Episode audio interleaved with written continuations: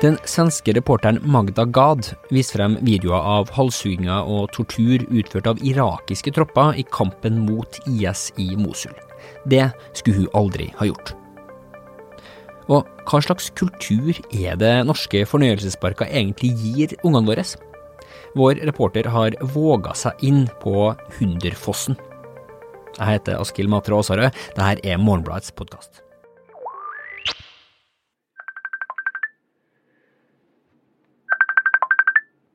Hallå? Hallå? Hallå, hej, hör du mig? Hej! Ja, jag hör. Hör du mig? Ja, da jeg hører deg godt. Ja, vad bra. Du, så fint du hadde muligheten til å, å ta en, en eh, samtale med oss. Ja, men det känns ju jätteviktigt att Ja. få berätta. Ikke sant? Ja, det er I jo dag så skal vi snakke med eh, reportere som altså er ute i den virkelige verden, om enn på veldig forskjellige oppdrag. Vi starter på eh, ukjent sted. Magda Gad, eh, reporter for den, den svenske avisen Expressen. Du har, har fulgt irakiske troppers angrep på IS i, i Mosul, bl.a. frem til bare for, eh, for veldig kort, kort tid siden. Men nå har du på av dine avsløringer av det som ser ut til å være krigsforbrytelser utført av irakiske soldater, blitt tvunget til å forlate Irak, og du befinner deg nå på, på hemmelig sted. Eh, vi snakker sammen gjennom, gjennom Facebook-video. Hva er det som, som har skjedd, som, som har ledet deg dit du er nå? Eh, det som har hänt är ju att jag har eh, följt eh, kriget mot IS i över ett års tid. Jag kom till Irak första gången i juni 2016 och började redan efter en månad när man gjorde offensiv söder om Mosul få information och blev också vittne till krigsförbrytelser. Eh, sedan har det här tagit eh, lång tid på plats att eh, journalistiskt kunna stärka och eh, lägga fram bevis för det som har hänt och eh, det som till slut hände var att jag djupt ner i det här kriget eh, kom i kontakt med en eh, division av irakiska polisen, den femte divisionen som stred då i västra Mosul. Och eh, redan från början när jag började vara med den här divisionen så kände jag att jag befann mig i någon slags eh, galenskap. Eh, bland annat så transporterade de in eh, en slags, eh, jag tror att det är hemmagjorda raketer liknande som eh, Hizbollah brukar använda. De transporterade in de här raketerna eh, in mot Mosul och jag tänkte gud vad ska de göra med de där inne i, i Mosul? Och eh, en morgon då när jag kom dit så eh, sköt de då av de här eh, raketerna in mot eh, tätbebyggda Gamla stan i västra Mosul. Och det är ett område där det finns eh, över 100 000 civila varav många är kvinnor och barn. Och eh, de eh, stod och skrek eh, shia-muslimska slagord och sköt av de här raketerna. Och då tänkte jag att eh, det, jag vet inte längre vem de strider emot, om det är de civila eller IS om de, eller om de själva inte tycker att det är någon skillnad. Och under hela året så har jag träffat många som helt enkelt uttrycker den åsikten att det är ingen skillnad på civil eller IS utan valde man att stanna kvar med IS då 2014 när det faktiskt fortfarande fanns möjlighet att fly. Om man då inte flydde utan stannade kvar så betyder det att man tycker som IS och ska behandlas som IS. I den här irakiska eh, polisdivisionen, då, femte divisionen, så är det en polis som strider som heter Falasis. Och eh, han visade då upp eh, videos på när eh, han och de han eh, strider med eh, torterar fångar. Det är fångar som sitter på eh, golvet i, i två olika hus och de är, deras händer är bakbundna, de har ögonbindel och eh, de blir torterade med olika, med piskor, med kablar och eh, batonger. Eh, och de sitter helt försvarslösa och bara blir eh, brutalt slagna. Eh, och det här är då helt utomrättsligt. Det är ingen som har en aning om om det här är civila eller om det är IS. Och eh, han eh, sa ju då också att hans egen specialitet eh, det är att han eh, halshugger eh, de här personerna som de tar till fånga. Och eh, bland, eh, han visade då flera videos på när han eh, halshugger eh, folk och han sa att de var levande när han gör det och i en av de här videorna då så eh, skär han med kniv av huvudet av något som ser ut att vara en väldigt ung man eller en pojke. Eh, det är svårt att avgöra men det ser ut som att det är kanske en, en pojke som är 12 år.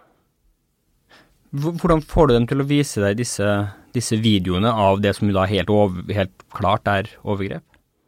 Eh, han ser sig själv som en eh, hjälte och det, eh, det här att sådana som strider mot IS visar upp sådana här videos, det är inget nytt. Det som var nytt i det här fallet var att Eh, just att eh, han eh, skar halsen av dem och så öppet visade att han utomrättsligt dödade dem. Men första gången jag fick se något liknande, det var redan i juli 2016 en irakisk armésoldat under en offensiv mot staden Kayara söder om Mosul visade upp Eh, video när eh, en eh, ung man som hade tagits till fånga då hans händer knöts och han fick väldigt mycket stryk och sen sköt de honom.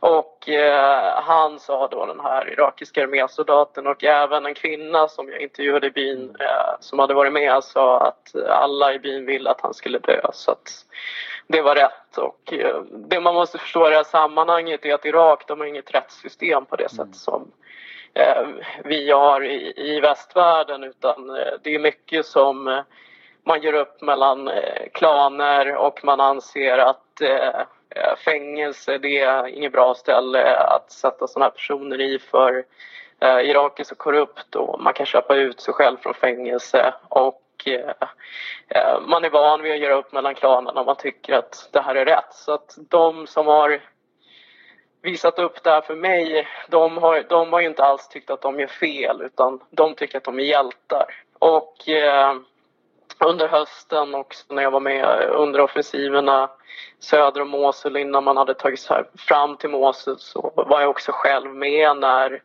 Eh, en ung man eh, tillfångatogs. Eh, hans händer bakbands, han fick ögonbindel och eh, de förhörde honom och under förhöret så var det då flera soldater från irakiska armén som misshandlade honom på ett tortyrliknande sätt med tillhyggen. Och de frågade honom hela tiden eh, vem han var eller de påstod att du är IS. Han sa nej, jag är inte IS. Och han sa att han var snickare och de sa du hittar bara på eh, att du är civil och att du har det här yrket.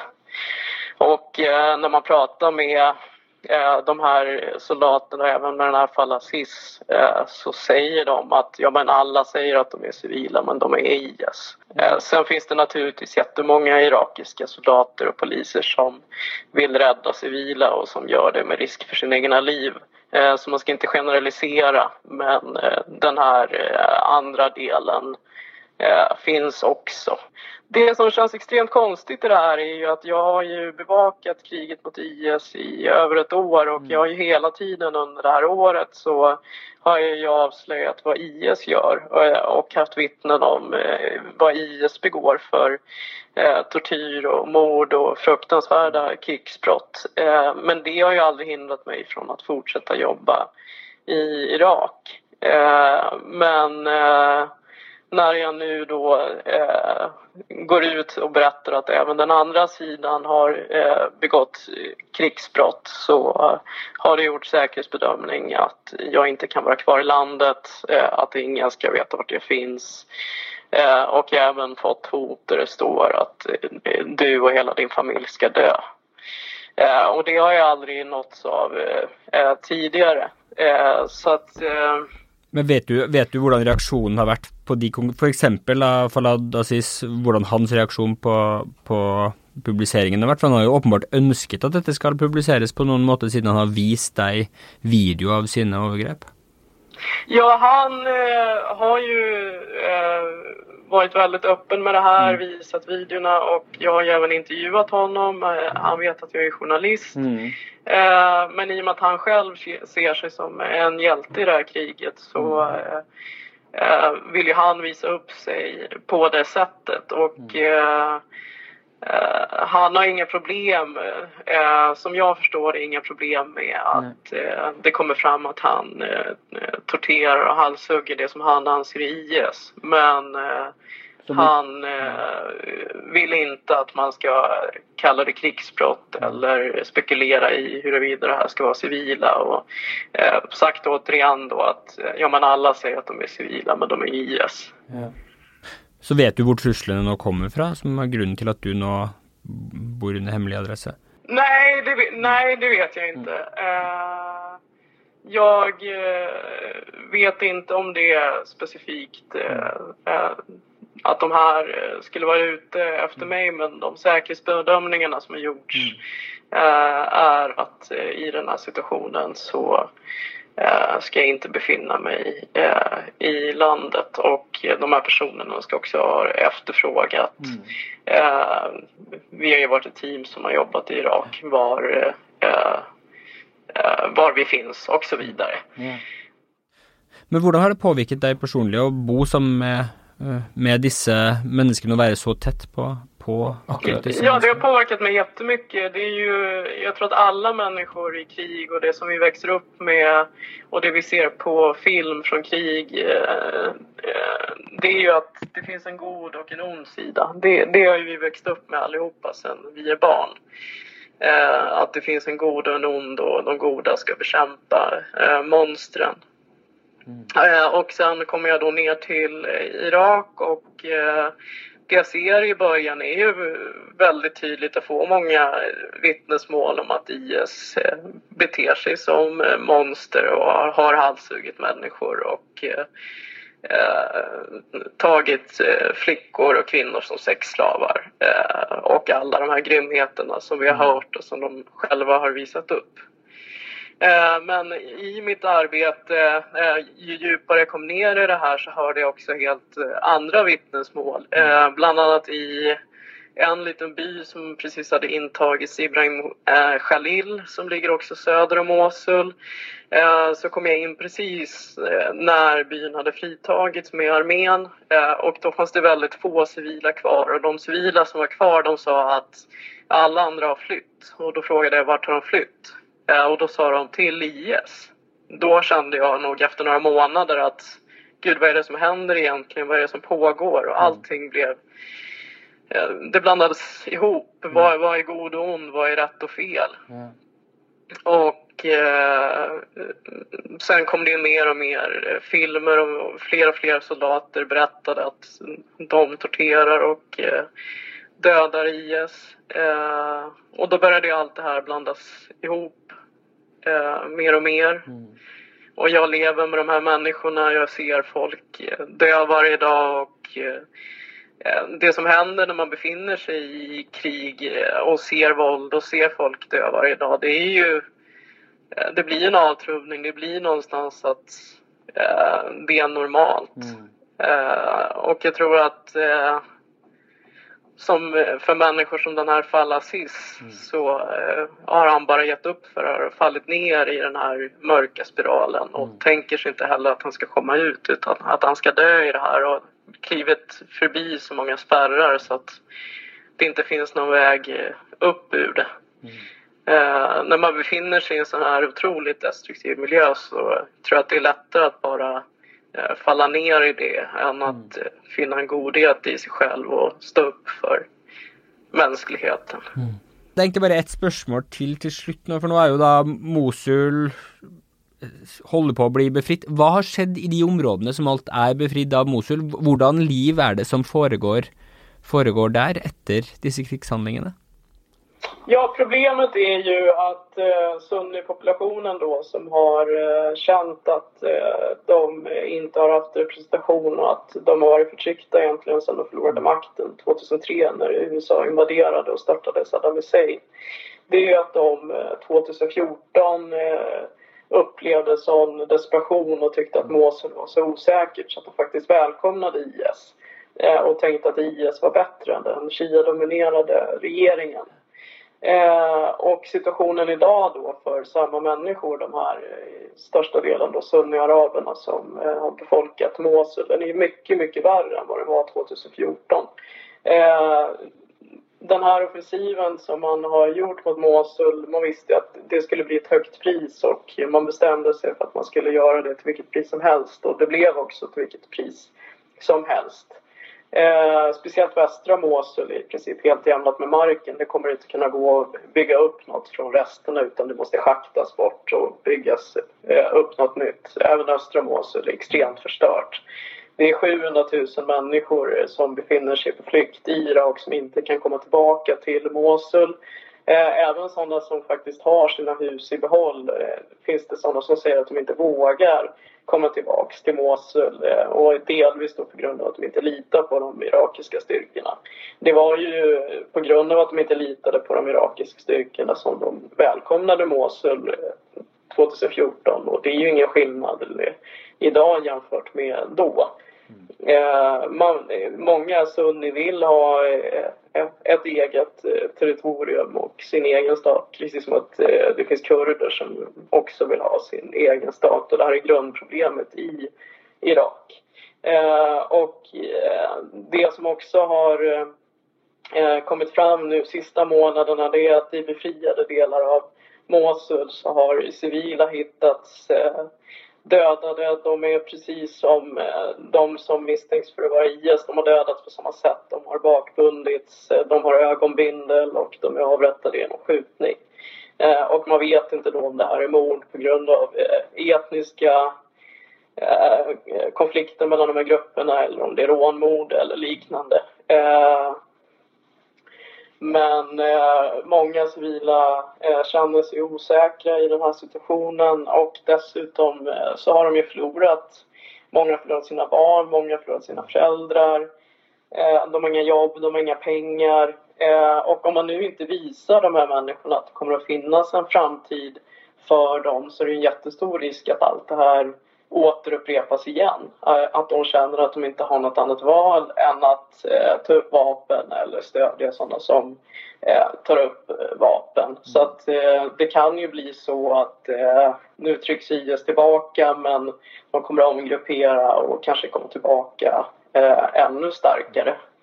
Och just också i och med att rättssystemet inte fungerar och om sådana människor som till exempel Falasis eh, inte ställs inför rätta eh, så kommer det också att finnas eh, eh, en tanke om hämnd, att man vill hämnas mm. på de som har gjort det här. Då fortsätter ju bara den här hämndspiralen. Mm. och som jag sa tidigare då att jag har ju kunnat avslöja IS brott under ett års tid utan att det har inneburit någon, något hot eller något mot mig. Men nu när jag då avslöjar att irakiska regeringsstyrkor begår krigsbrott då eh, finns det personer som anser att, eh, att jag ska dö. Eh, och man kan ju önska att det vore tvärtom, att eh, irakiska regeringen och även koalitionsstyrkorna i FN skulle gå ut och säga att Eh, nu är det jättebra att det här har lyfts fram och nu måste vi eh, göra någonting åt det här och eh, de som har blivit offer för det här måste få upprättelse och de skyldiga måste ställas inför rätta. Magda Gad, för tusen tack för att du har velat fortelle detta till oss. Och så må du lova att, vara försiktig och vara trygg. Mm, tack för att jag fick berätta. Du kan läsa en längre utgåva av den här eh, samtalen med, med, Magda Gad i eh, Morgonbladet, både på nät och på papper.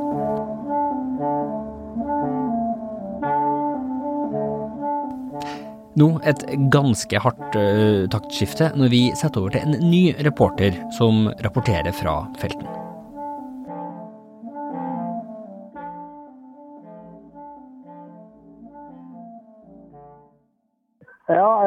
Bare litt over nå kommer Nils. Han har akkurat kjørt. Jeg må bare ja. kanskje si at han skal kjøre en runde til. Så uh, rekker jeg akkurat å snakke. Ja.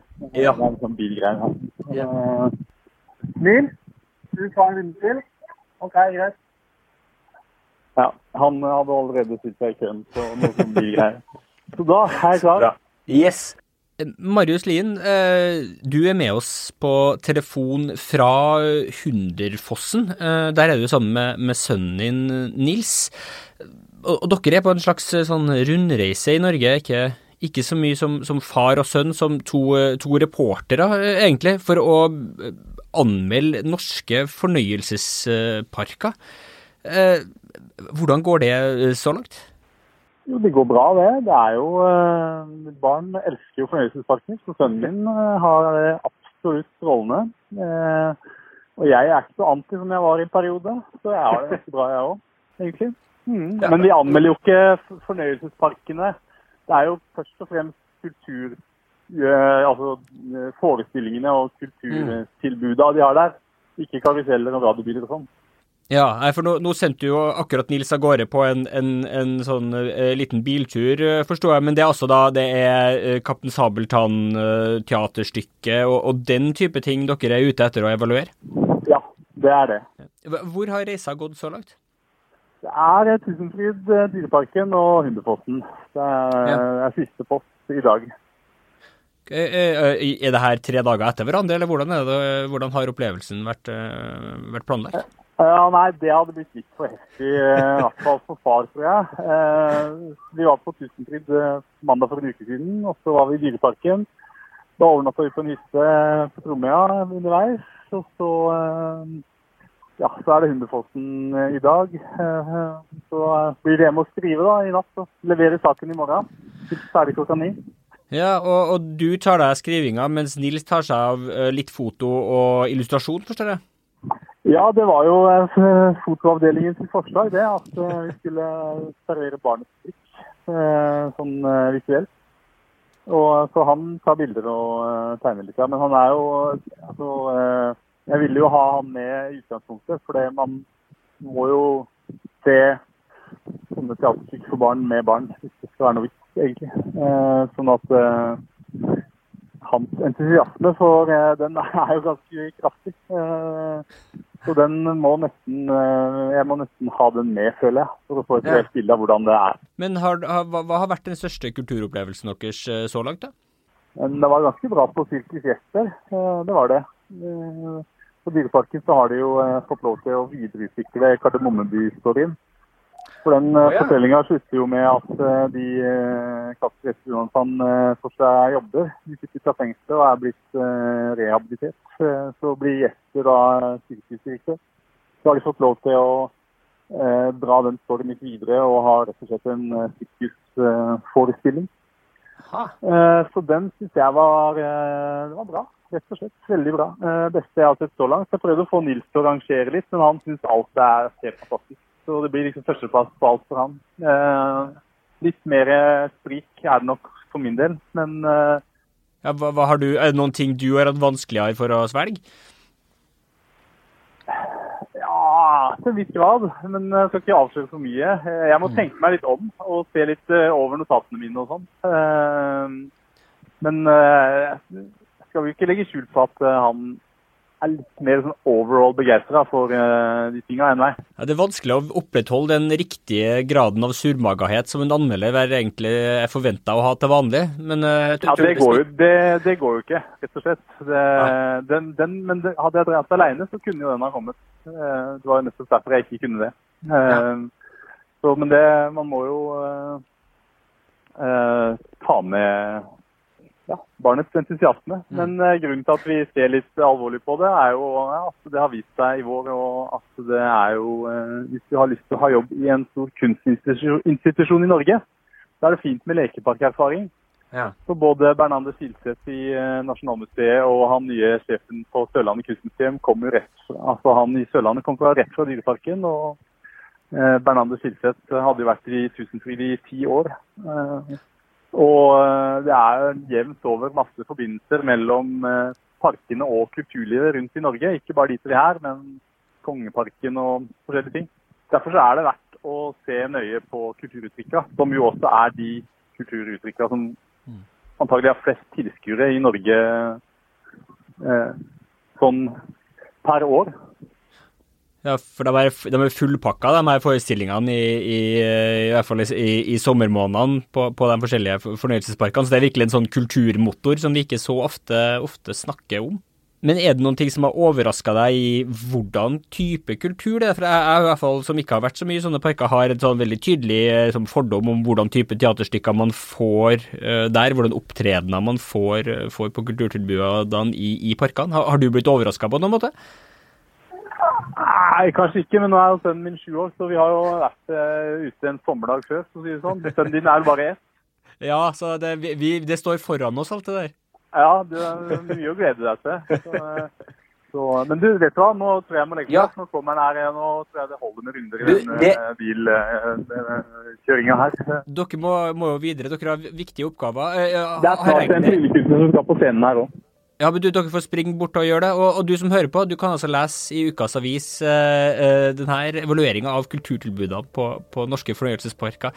Tusen takk til deg, Marius, og i, hils Nils og uh, si at han må kose seg videre.